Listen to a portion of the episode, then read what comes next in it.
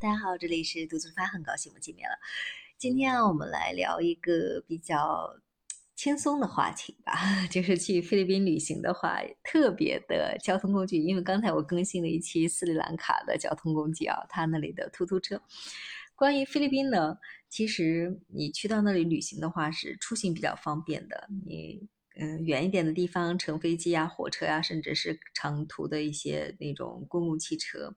呃，公共汽车它在室内其实也是可以停的，只不过站比较少，啊，你能看到的时候也比较不，呃，不多。但是在室内，你除了搭乘呃出租车以外，你还有一个可以去体验的啊，叫吉普尼，非常非常有特色。你去到街边的话，你会看到这种，呃，大大的块头，前面有点像，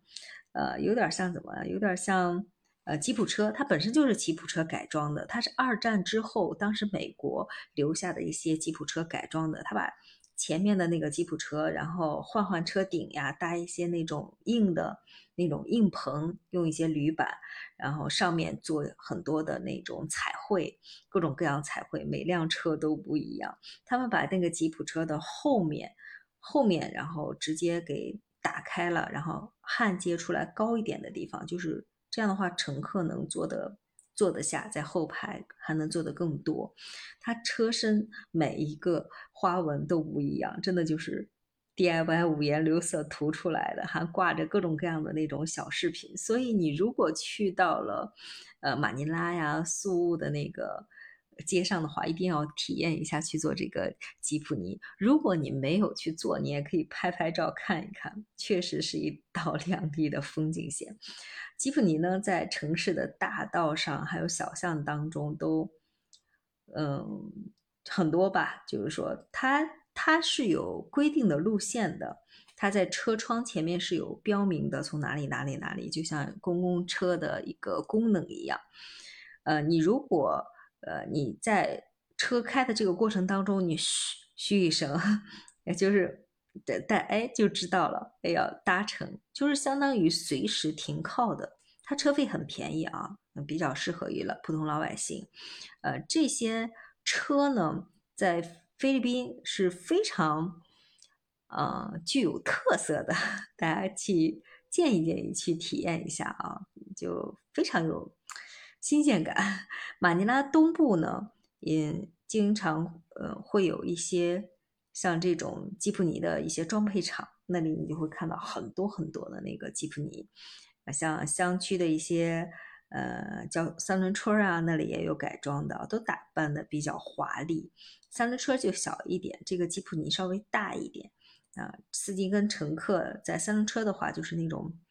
平行坐的，座位是平行的。啊，不是一排一前一后的那种啊。城市呢，这种观光的还可以坐马车，马车这个我们确实不经常见，因为很早很早之前，咱们在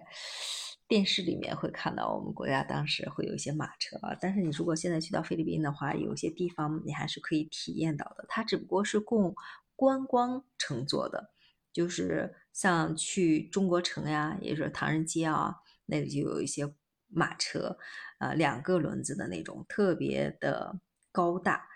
车厢还是什么黄铜呀、红色呀、黄色啊，还有闪光的一些铝片啊，这种古香古色的，挂一些一些铜灯啊。乘客如果反正坐在上面，视野比较好，比较高，前面有一匹马，是这样子。呃它也是一个比较独特的一个风景体验吧，嗯，风景线，就吉普尼呢，呃，它，你看又聊到吉普尼，吉普尼在街上真的是那种横冲直撞，说停住就停，招手即停，然后就即走的那种。平时呢是比较少的，呃，旅客呢就就会有一些害怕。但是习惯了就好，因为他的司机的驾驶技术是非常熟练的，啊，他们在旅客上车时还要当售票员，所以你就能感觉到又当售票员又开车，然后还能开的那么呃熟悉，对交通这个所以安全基本上是有保障的，大家自己也要注意好啊，啊，他他们在那个车上，嗯，等车的时候也是。排队的，整个的旧车大家还是都比较礼貌的，男士也会主动让座位啊，所以就怎么说呢？如果有机会遇到的话，你就可以体验一下。经常还会有一些小孩子看到，嗯，看到如果说是车停下来的话，会有卖那种茉莉花的。去到菲律宾很会遇到很多这种卖茉莉花呀、卖烟的。你恍惚之间，你有一股有种回到了。我在电电视里面看到什么上海那时候吧，经常黄包车停下来了，或什么车停下来之后，就有售卖香烟的小孩子们，售卖花的那些蜂拥而至的那种感觉，有点恍惚，是那种司机呢，如果怎么说呢，小孩子们 把。在他的那个想售卖给他的乘客，司机一般的都哎招招手那种，卖烟的小孩就特别识趣的，赶快从烟盒里面抽一根烟就给了司机，塞司机嘴里面，然后赶快拿个打火机赶快点着。当然了，司机是付钱的啊，司机一付钱，小孩就走了。所以就呃这个看他们的那个娴熟，你能感受到他们这就是他们的日常，小孩子们就。